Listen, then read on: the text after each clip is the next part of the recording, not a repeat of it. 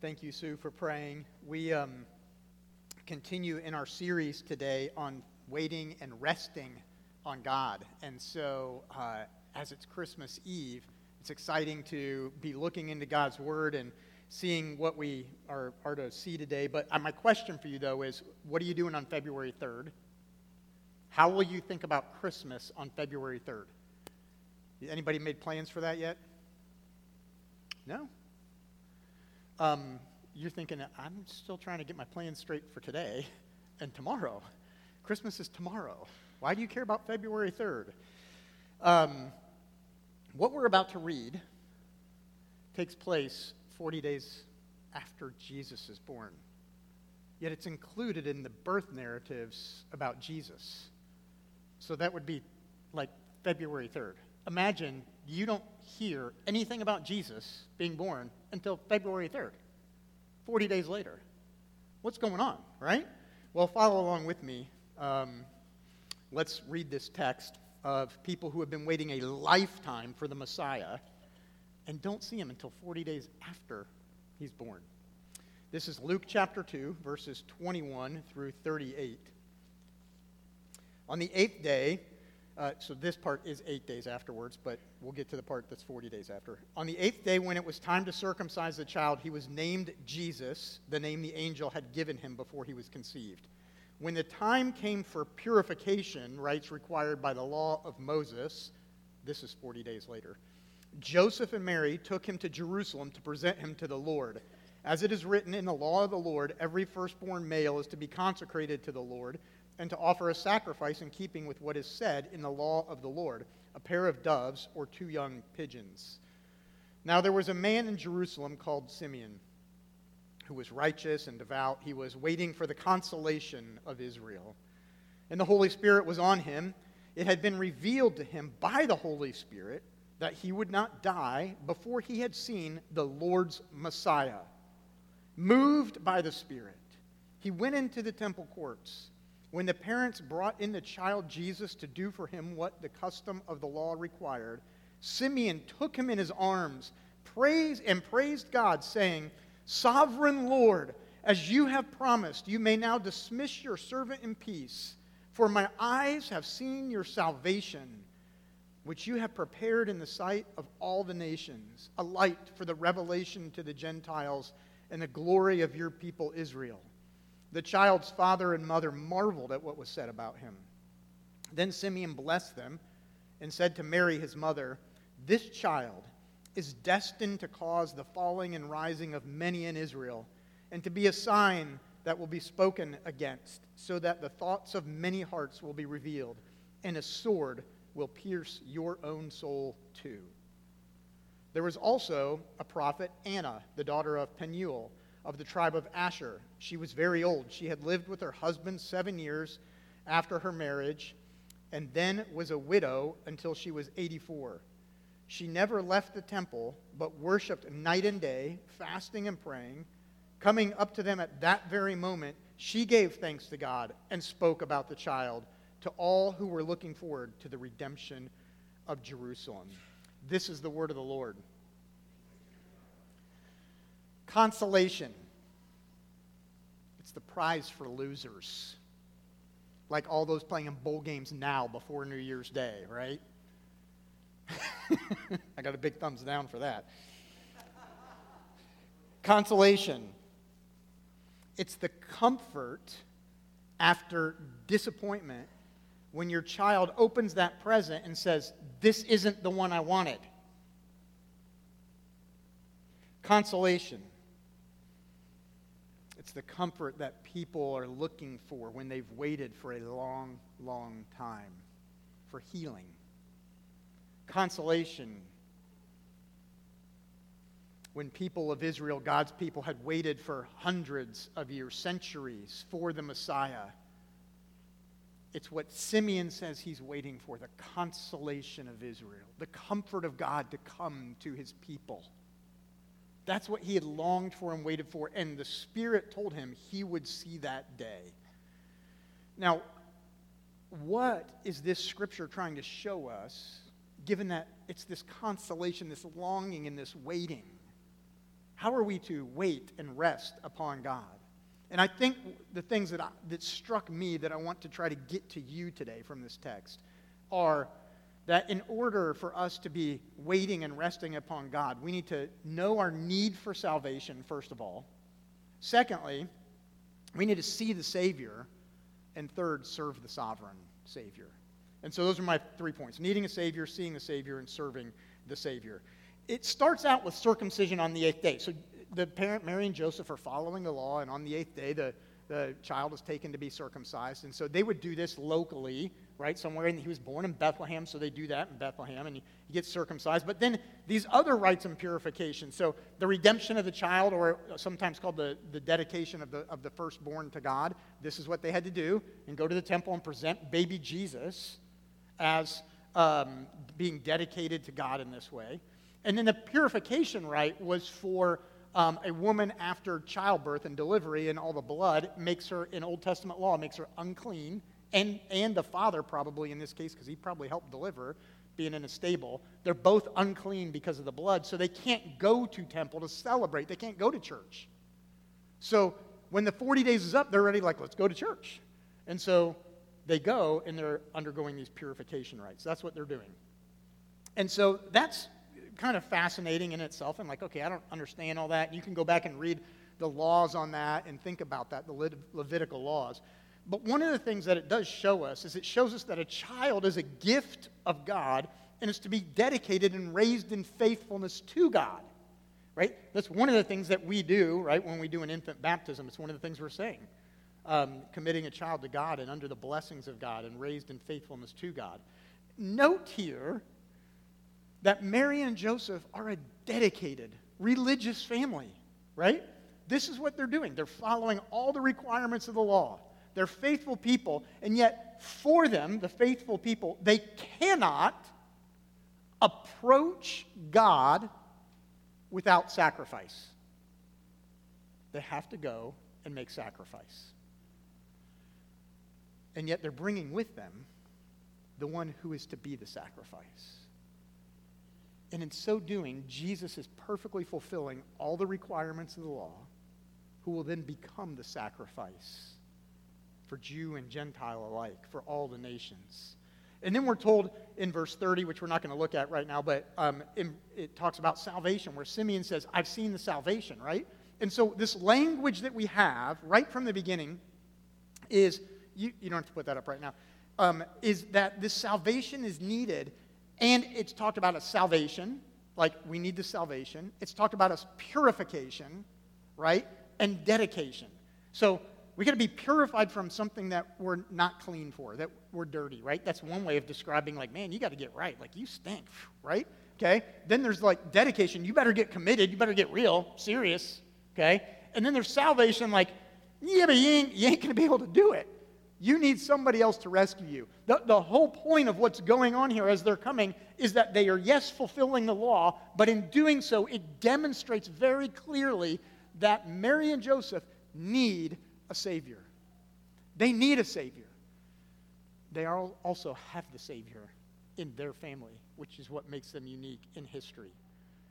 And so, the truth that you and I need to understand here is that you and I are in more dis- desperate condition than we usually realize.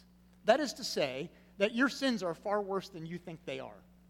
If you were to go and, and read all these laws and says, this is what God says you got to do in order to approach God and, and be clean and right with God, like, there's a lot of things that you and I have done wrong, and we are far more worse than we think we are. Because we all tend to think pretty good of ourselves. And that means you've got a condition, a problem that you can't resolve. You need a Savior. Once I was having fun playing in the rapids at Pony Pasture here in Richmond um, on the James River. And uh, it was summertime, it was nice, it was warm, and the water was flowing nicely, but it, it was below any kind of uh, safety level where a life jacket was required or anything like that. So it was swamped with people, lots of people out playing and you kind of go out in the rocks and sit in the rocks and slide through. And there's one spot where you can jump in and land on this firm, flat rock that's got grass on it. And if you land just right, you can stay on your feet and slide, and the water pushes you downstream, and it's kind of fun. And so I did that, and I floated about 50 yards downstream. And then I peeled off and got on this rock and was standing there. And I get back up and I look, and there is an inner tube with probably a three year old clinging to it, and a mom behind paddling as fast as she can with a look of horror on her face. I'm like, oh no, they're in trouble because there's more rapids downstream behind me.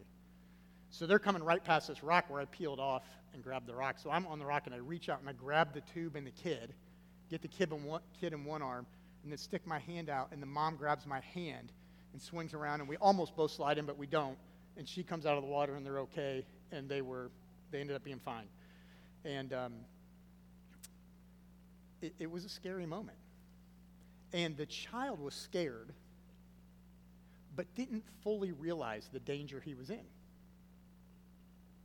The mother was terrified because she knew the danger that was to come. She's like, We desperately need rescue. And she's flailing in the water saying, Help. And so she got help and she's rescued. Who needed rescue? Both of them did. Right? Both of them needed rescue, even though their capabilities were different. Even though the kid couldn't swim, is clinging to a tube, and the mom is, after trying, scrambling, trying to get there, but is struggling herself. Like, different capabilities, both needed rescue. Neither one of them could save themselves. Of the two, who knew that they needed rescue? Probably both. I mean, the kid was scared. He could see what was going on with mom in the, in the rapids and stuff. But the mother was far, far more aware of the danger. Now, now, why am I telling you this? I'm telling you this to demonstrate something about need.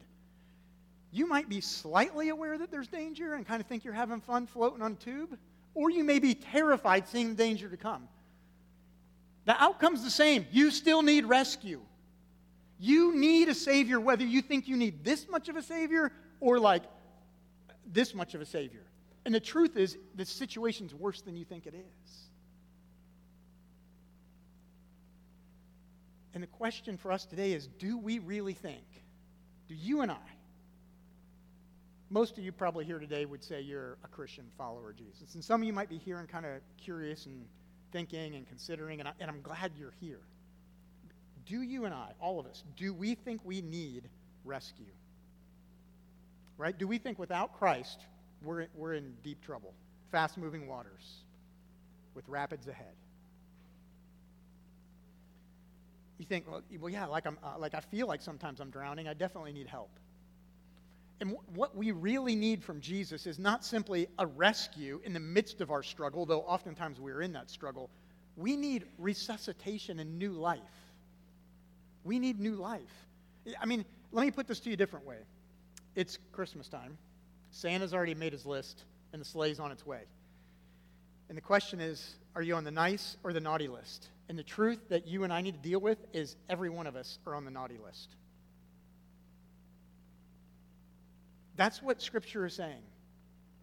People of the world, you're on the naughty list. You need a Savior. Because you can't put yourself in a position to save yourself or be good enough to do it. Now, Jack Miller, uh, who is w- with the Lord, uh, lived some years ago, uh, used to have this phrase that he would say uh, that's become popular cheer up. You're worse than you think you are. Why do I want to cheer up because I'm worse than I think I am?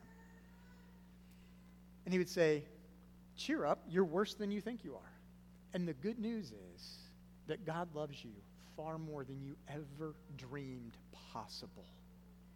And that's the good news of Jesus. It is amen worthy. That's the good news of Jesus. So we need to understand that we need a Savior. But then we also have to see that Savior. This is the, the second point, right? It's easy for us to romanticize the Christmas account. Like when we come and we're here and we're doing a candlelight thing later, and we're like, this is amazing and it's awesome. And it is, it's fun, it's great, it's traditional, and it's, it's easy for us to romanticize it and think, there was these angels that appeared to the shepherds, I mean, that probably lit up the whole sky like the northern lights, and everybody all over Israel saw it. But apparently not. Simeon didn't. Anna didn't. They didn't know. Bethlehem's only six miles away from Jerusalem, and they're clueless. I was like, when I read that, I was like, what? How did not everybody know? I thought the angels came and everybody knew. But apparently not. Now, everybody in Bethlehem? Maybe, because the angels appear to these shepherds out in the field. They go into town. The innkeeper obviously knows because the baby's born that day there. And the shepherds were told, spread the word to everybody around. And so it spread, we know, through Bethlehem for sure. It spreads, has to spread some more because on the eighth day, they take Jesus to get circumcised, right? And that's when the naming occurs. And they're like, what's his name? Well, the angel said we had to name him Jesus. The what? Huh? Well, let me tell you the story. So, right? And so it's spreading, and people are like, oh, whoa. Is, is this believable? Can this be? But it's still kind of contained to Bethlehem. I, maybe that's many reasons. Maybe, maybe the people were like, yeah, did you hear what the shepherd said? They were hitting it a little too hard last night, a little saucy. They think they saw angels. Like, I don't know, maybe the 40 day news cycle ran its course and it was old news by now, and they're like, ah, whatever, next thing. But whatever the case is, when they go to Jerusalem with Jesus, most of the people there are unaware of what's happened. At least that's the way Luke presents it to us. And so Simeon is moved by the Spirit to go to the temple that day because he was promised that he would see the Messiah. And so, why does Simeon rejoice? But would you put verse 30 on the screen again for me? What does Simeon say? This is part of his song here. He says, For my eyes have seen your salvation. They come in, and Simeon is like, There he is. And Mary and Joseph are like, Who? And he grabs the child into his arms and he praises God and says, I have seen your salvation here in this child. It moves him to sing, it moves him to sing this song and to rejoice. When he says this, he also says in that song that, My eyes have seen your salvation. And he says, A light for revelation to the Gentiles and the glory of your people Israel. At the beginning of this series, on December 3rd, we talked about light and how God's light intrudes into our darkness. And we talked about light and glory and the glory of God. And, and I'm going to not do that whole thing. You can go listen to it, but just real quickly, you need to understand that phrase, the glory of God, and what that means. That's referring to God in the Old Testament descending either by pillar of fire or cloud amongst his people or on the temple. And they're saying the glory cloud is with us. God is present here with us. And Moses says, to God after the people rebel and, and make a golden calf after they've promised to be faithful to God. And, yeah, we promise, we promise. And weeks have gone by and they're like, whatever, let's find, let's worship something else. And they wander from God, and Moses comes down and breaks the Ten Commandments, goes back to God, and he's like, God says, we're going to do it again, and you're going to lead them. And Moses says, if you want me to lead that group of people, you are going to have to show me your glory. What is he saying when he says that? He's saying, God, if I'm going to do this, I need some assurances that your presence is going to be with us. And so God says, okay, Moses, and he puts him in a cleft of the rock in the mountain, and he says, I will walk by you, and when I pass by, I will show you my glory. And then in Exodus 34, we're told that all his goodness, his goodness passes by him, and he proclaims, I am the Lord, faithful merciful. This is who I am. And he says, I'm with you. I'm the one who is faithful. I'm the one who won't break my promises. I'm the one who's merciful and gracious, slow to anger, abounding in love. I am with you. So you can lead them with that confidence. Now, why is that important? Because when Simeon sings this song and says, My eyes have seen the salvation, the light and the glory of the people of Israel, he is saying none other than that this baby that he is holding is the glory of God, the merciful, faithful one who's abounding in love, slow to anger, the one who is present with his people. And Simeon rejoices over that. One of the things that you need to understand then at Christmas time maybe more, well, all the time, but especially at Christmas time, is, and there's a slide that I have this written on, is that God's salvation is seen not in strategic plans, but in the person of Jesus. He is the glory of God. You might think, I got to study my Bible. I got to know it all. Studying the Bible is great. Please do. And you're like, okay, I got this page, I got this chapter, and in my Bible recap, I know this, and I'm able to diagram this and that. You can do all that and entirely miss Jesus. The point of the glory of God is not to diagram out some strategic plan of His salvation, it is that His salvation comes to you in person. And we need that, desperately need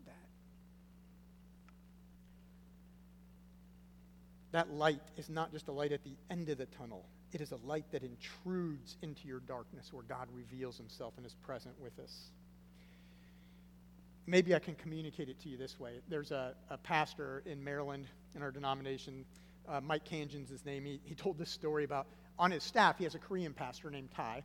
And Ty is a faithful servant of the Lord and to their church and staff. And he translates sermon manuscripts into Korean and then teaches um, the Korean part of their congregation uh, and teaches many things in, in Korean from the ministry of that church.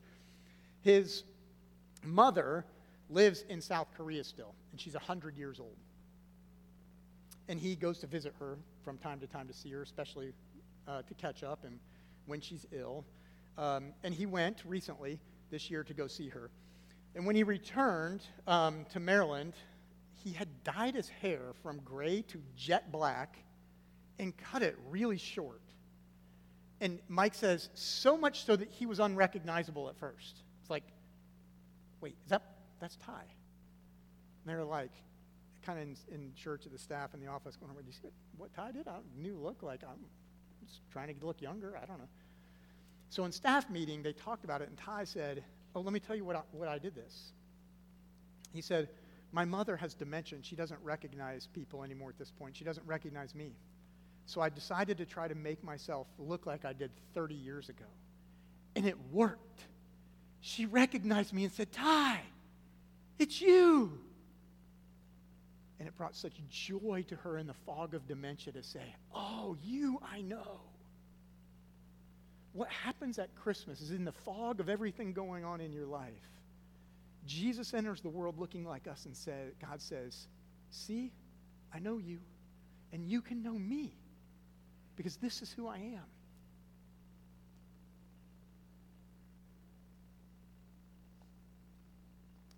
light in darkness, glory in the mundane of a manger.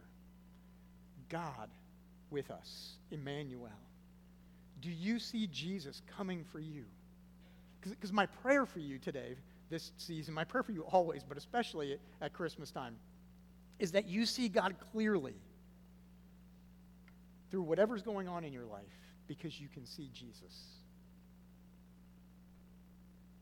And so I want you to take your time with family today or tomorrow. Maybe it's over dinner or dessert or after opening gifts or many different traditions that you have. But I want you to take time with your family and talk about this. Talk about needing and seeing Jesus. And you might be saying, well, that's what we're doing here. That's why I'm here. Not enough. And here's why. Because if the only time you ever talk with your kids about Jesus is when you come to church, then what they understand is that's where they talk about Jesus. We don't talk about that at home. And that's not the dynamic you're trying to teach or create. And so you got to talk about it. You don't have to talk about it very long because they're not going to pay attention very long. Maybe you simply ask this question Is the gift of God better than your gifts you got today? And they'll probably be like, No, I, I don't, maybe. It's hard to believe, but it's better. He's even better than all the things you got today. Right? It's just the reminder of saying, no, we don't forget who God is, and his gift is even better. So be excited for your gifts today, kids, but be more excited for the gift of God to us in Jesus. And you may be saying to me, but, but how? How do we see Jesus today? Because remember, we already sang today about how he resurrected and it's finished, and well, now he's in heaven, so he's not here, so how do I see Jesus? You're saying I need to see Jesus. Well, it's a great question. I want to remind you of something about Simeon, though. We're told that the Spirit gave eyes to Simeon to see Jesus, right? And he was able to see Jesus before he died. But did he not believe in this Messiah before that? He did. That he lived his whole life waiting, believing, trusting in God that the Messiah would come. So Simeon lived his whole life trusting without seeing until the very end. All those people before him who were faithful to God trusted God without seeing the Messiah. There was only a small percentage of the people on the planet who got to actually see the Messiah, but many saw him. Thousands upon thousands and ten thousands, right? And then wrote about him and what happened before and after his resurrection. And so many people see him, and we can trust what is given to us by the eyewitnesses to say, We've seen him. And you see Jesus through the testimony of his word through the Spirit working in you like it did in Simeon, saying, Yes, believe this. Yeah, this is true. Believe it. And you see it in another way, too. You see it in his followers. You see it in his followers who reflect the light of Jesus, who said, Let your light shine before men, that they may see your good deeds and praise your Father in heaven. And this leads to this third and final point about serving the Savior. Will you put t- verse 29 on the screen for me? I want you to see something here as this starts. Simeon's song starts and he says, Sovereign Lord. Now, this is language that we don't use today in this country because we did away with sovereigns. We don't like those types. Um, we will only have those who are elected uh, by us to serve. But maybe you're into watching The Crown, or maybe you just love history in general and you know what sovereign means. Sovereign's the ruler, the, the monarch, the one who rules the kingdom, right? And so sovereign Lord is how, how Simeon starts us and says, This is what you have promised, the King, the Lord. Jesus, then, we're told, is born in the line of David. He's born a king. That he will cause the rising and falling of many, this monarch will. What Simeon is saying, and what the prophets had said before him, is that as Jesus comes and claims his throne, it will divide nations, it will divide families. There's no neutrality. You're either with him or you're not. He is the king, the sovereign. And the thing is, is that many people want Jesus as their savior. Yeah, get me out of that river. Thank you. Rescue me. But I don't know that I really want you to be my king. We want Jesus as our Savior, but not as our King. And those who will not serve Christ as their King will not have him as their Savior to rescue them. Because he comes born to be the Savior King, the sovereign. If you are a Jesus follower, that is, if, if you're a Christian, then you are an ambassador of Christ, the King. By definition, Christian means little Christ ones, right? You are a follower of Jesus. You are his representative. If we wanted to keep the theme of, of other nations and, and the way they talk about things, we could even say you're his minister, right? The minister of defense, the minister of so forth, right? That's how they're spoken of because they go to do the sovereign's bidding.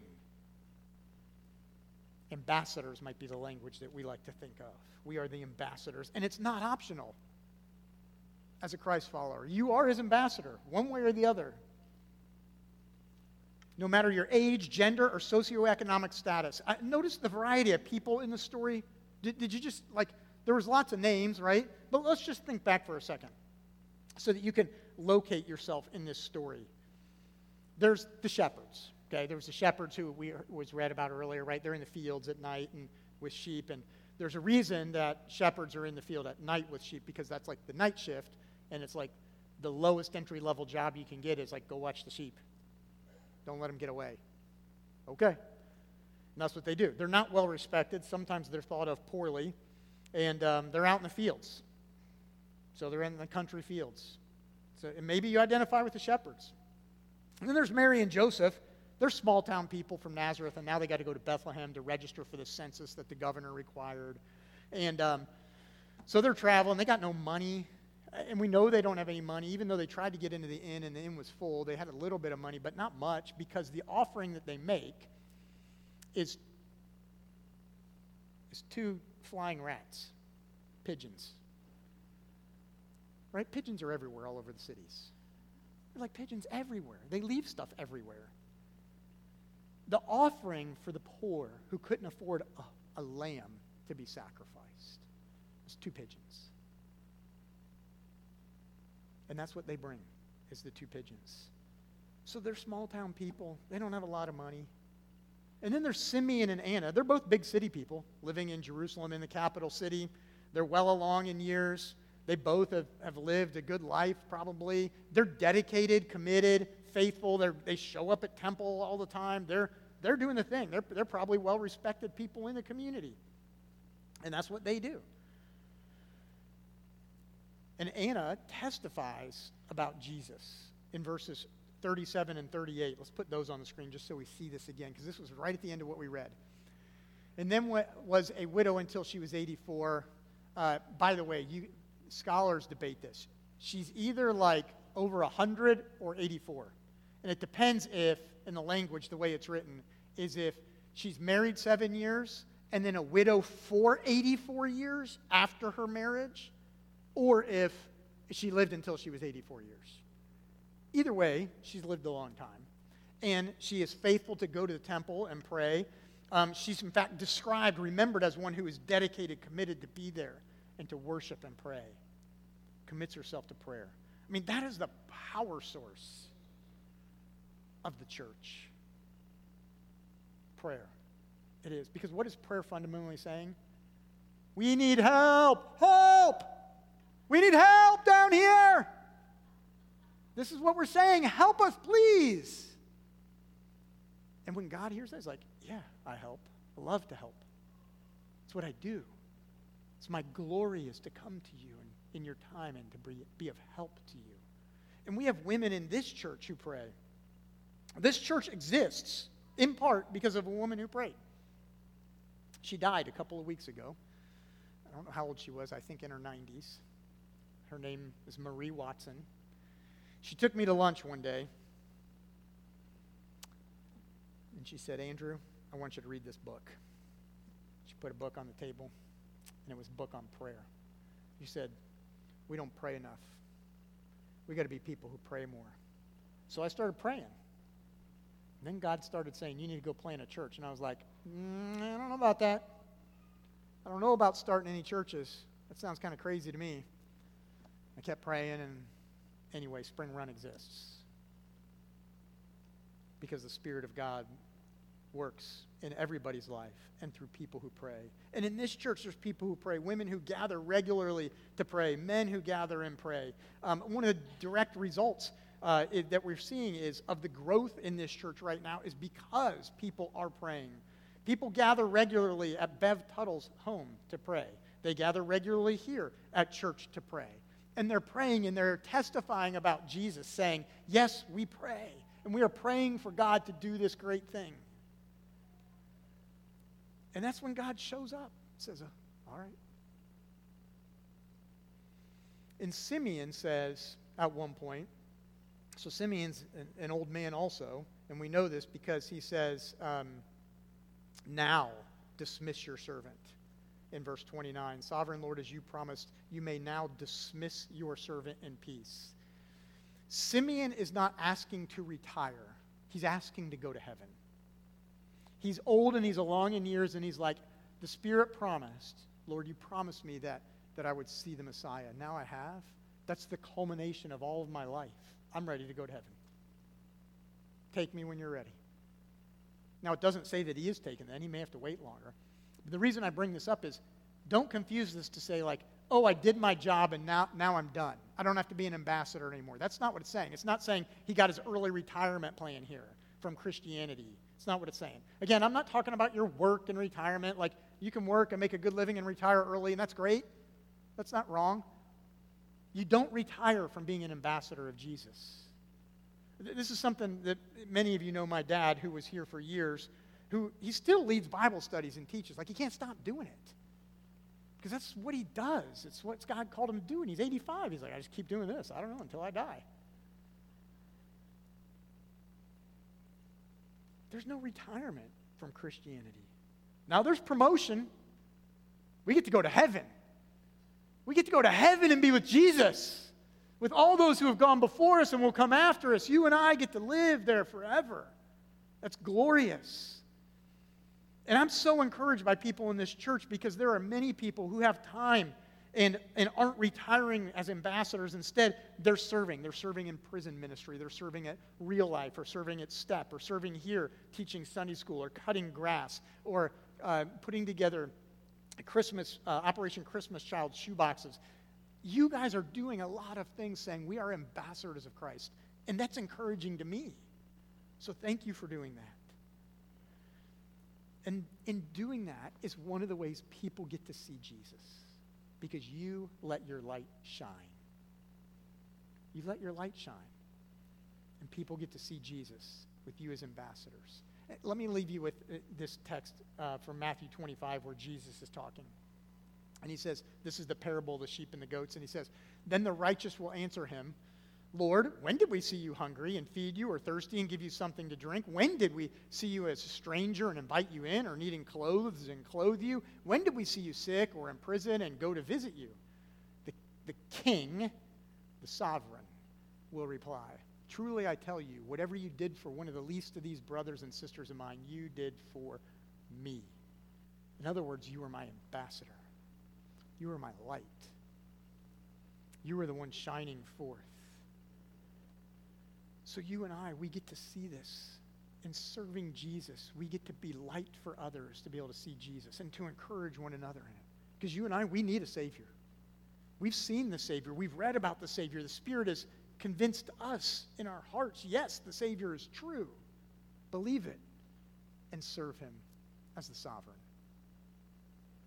Dilip Joseph is a doctor who trained healthcare workers in Afghanistan during the wartime. He went several times. In fact, on his 10th trip, he uh, is surrounded by Taliban forces and taken captive. He was later rescued. In an interview, he talks about being rescued, and he said, I felt totally forsaken and alone. Until that night, I heard gunshots, and I knew it was Americans. And it was a SEAL team who had been sent to rescue him.